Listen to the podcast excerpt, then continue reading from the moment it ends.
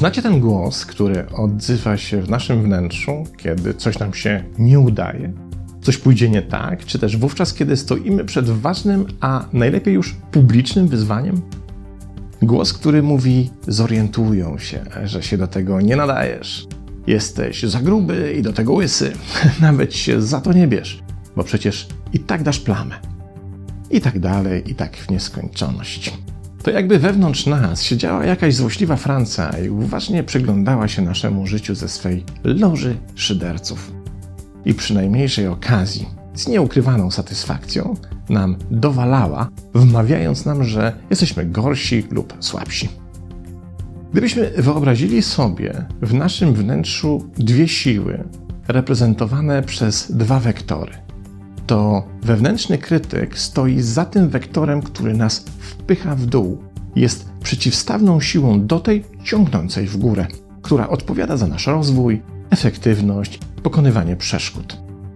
Wydaje się, że ilekroć ta druga, ciągnąca nas w górę siła nabiera rozpędu, tylekroć zaczyna być równoważona przez siłę krytyczną, byśmy w tym naszym rozpędzie czasem nie przewrócili się o własne nogi. Wielu specjalistów uznaje, że krytyk to rodzaj mechanizmu obronnego, którego zadaniem jest ustrzec nas przed porażką, przed kompromitacją, zabezpieczyć przed ciosem, który otrzymamy, gdy okaże się, że jesteśmy niewystarczająco dobrzy w czymkolwiek. Wydawać więc by się mogło, że wewnętrzny krytyk po prostu dba o nasze interesy, chroniąc nas przed zakusami zbyt wybujałego ego. W rzeczywistości jednak, w efekcie jego działalności powstaje dość destrukcyjny dla naszego systemu mechanizm, bo z jednej strony krytyk nie przestaje nas krytykować z obawy, że jeśli tego nie zrobi, to będziemy musieli się zmierzyć z dezaprobatą i odrzuceniem, a z drugiej strony, w efekcie tego samego mechanizmu, jeśli coś zrobimy dobrze, to zamiast się cieszyć sukcesem, jedynie oddychamy z ulgą że tym razem udało się uniknąć wpadki. Świętowanie sukcesu zaś, a ulga wynikająca z przeświadczenia o uniknięciu wykrycia czy upublicznienia naszych braków, to dwie różne historie o przeciwnym potencjale energetycznym. Radość z sukcesu dodaje skrzydeł, a ulga pojawiająca się po osiągnięciu czegokolwiek, co się jedynie jakimś cudem udało, ma tendencję do wbijania nas w ziemię z takim samym zapałem, jak robi to nasz wewnętrzny krytyk. Co więcej, jak zauważa dr Leon Zelcer, autor znakomitej, ale niestety według mojej wiedzy nieprzetłumaczonej jeszcze jak dotąd na język polski książki Paradoksalne strategie w psychoterapii, ta ulga nie jest trwała. Utrzymuje się jedynie do momentu pojawienia się kolejnego wyzwania, zamykając w ten sposób cykl konfiguracyjny lęku i depresji. W moim przekonaniu klucz do oswojenia czy też zneutralizowania działania naszego wewnętrznego krytyka tkwi w przyjrzeniu się jego stylom narracyjnym. W tym celu wystarczy wynotować sobie najczęściej słyszane sekwencje wypowiedzi naszego wewnętrznego krytyka. I to nie tylko pod względem treści, jakie przekazuje, ale przede wszystkim pod względem samej konstrukcji zdań, używanych zwrotów i stylu wypowiedzi. Ilekroć to zadanie wykonują klienci terapii, tylekroć słyszymy ich okrzyk zdziwienia właśnie dokonanym odkryciem. Przyglądają się spisanym zdaniom, stanowiącym dosłowne cytaty wypowiedzi ich wewnętrznego krytyka i odkrywają, że te słowa, zdania i wypowiedzi są im dobrze znane z dzieciństwa. Tak do nich mówił opiekun, rodzic, nauczyciel czy rówieśnicy. To wskazuje, że nasz wewnętrzny krytyk w swoim krytykanstwie wcale nie jest taki samodzielny, jakby się mogło wydawać. Albo czerpie inspirację z zapamiętanych przez nas krytycznych uwag, którymi obdarzali nas kiedyś inni, albo też w jakiś zadziwiający sposób jest pod tych innych podlinkowany. A to z kolei oznacza, że wcale nie jest taki nasz własny i osobisty, jakbyśmy mogli dotąd sądzić. Uświadomienie sobie jego obcych inspiracji może być niezwykle uwalniającym doświadczeniem, bo jednak, jakby na to nie spojrzeć, gdzieś w duchu naszego jestestwa, głos obcych szanujemy ciut mniej niż własny.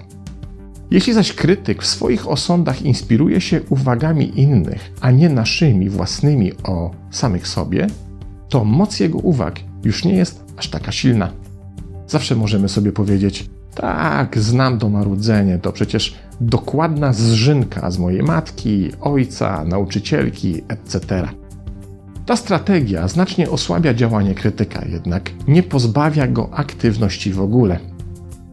Będzie nam towarzyszył, bo przecież ubzdurał sobie, że koniecznie trzeba nas uchronić przed wstydem porażki. Problem z nim jednak jest taki, że kiedy nas tak chroni, to jednocześnie nie daje nam szansy na wzrost, bo jego krytyka raczej ma na celu wysłanie nas z powrotem do strefy, w której nie wychylając się zbytnio, mamy się poczuć w miarę bezpiecznie. Problem w tym, że jeśli pójdziemy za tym głosem, to w tej bezpiecznej strefie po prostu utkniemy. Co zatem zrobić z krytykiem? Współczesne nurty psychoterapeutyczne doradzają w tym miejscu technikę zwaną dystansowaniem, czyli taką zmianę postrzegania krytyka, w której widzimy go jako obcą nam osobę. W terapii poznawczo-behawioralnej wprost doradza się nawet zmianę zaimka w taki sposób, by odebrać krytykowi prawo do mówienia o sobie ja i zacząć nazywać go po prostu on. Wtedy powstaje inspirowany rozróżnieniem lingwistycznym dystans, który ułatwia racjonalny ogląd sprawy. Ale ja wolę dużo bardziej precyzyjną technikę pochodzącą z psychologii transpersonalnej i opartą również na dystansowaniu, ale daleko głębszym. Najpierw jednak, by wyjaśnić tę zasadę, posłuszmy się przykładem.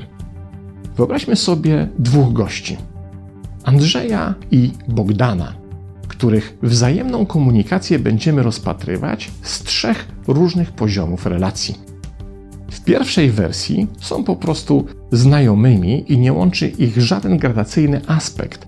Andrzej w tym układzie nie jest ważniejszy od Bogdana i Bogdan od Andrzeja. Znajdują się na tym samym poziomie stratyfikacji. Teraz wyobraźmy sobie, że Bogdan stale krytykuje Andrzeja. Co się będzie działo w tej sytuacji, w tej relacji? Otóż prędzej czy później zostanie ona przez Andrzeja zerwana, ponieważ napięcie wynikające z dyskomfortu kontaktu z Bogdanem stanie się dla niego zbyt duże. W drugiej relacyjnej konfiguracji wyobraźmy sobie, że Bogdan jest szefem, przełożonym czy też pracodawcą Andrzeja. Mamy tu więc sytuację, w której szef czepia się wiecznie swojego pracownika. Wiecznie go krytykuje, wiecznie jest z niego niezadowolony. Jak teraz zareaguje Andrzej?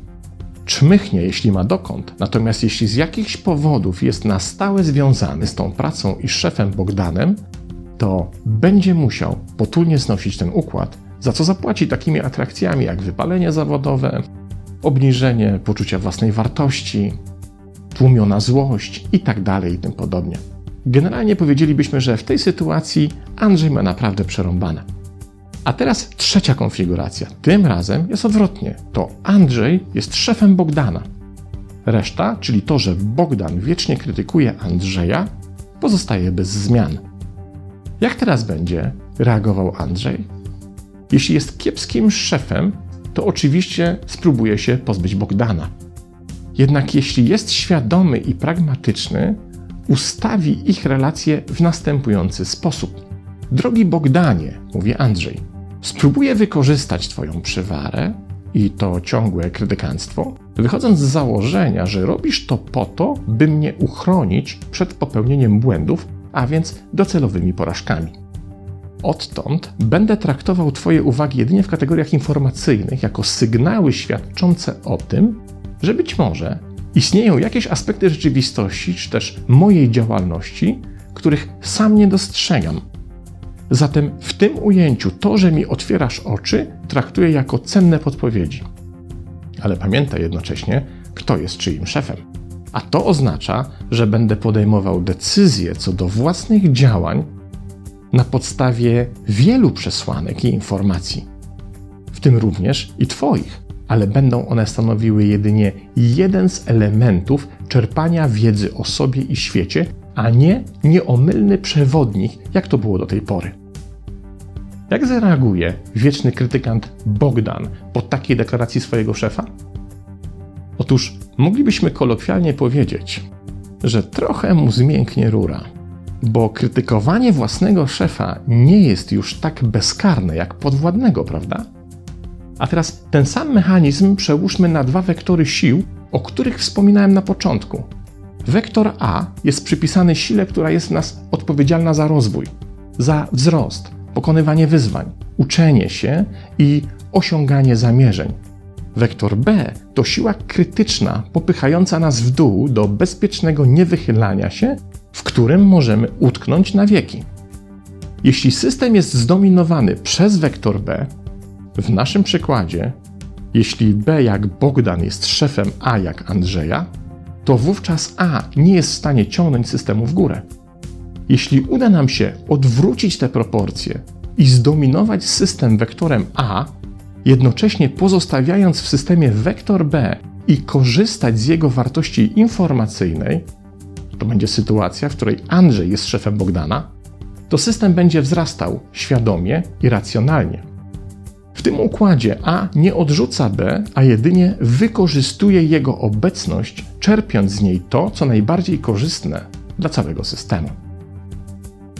Najczęstszym błędem popełnianym w walce z wewnętrznym krytykiem jest chęć jego pokonania czy też pozbycia się z systemu.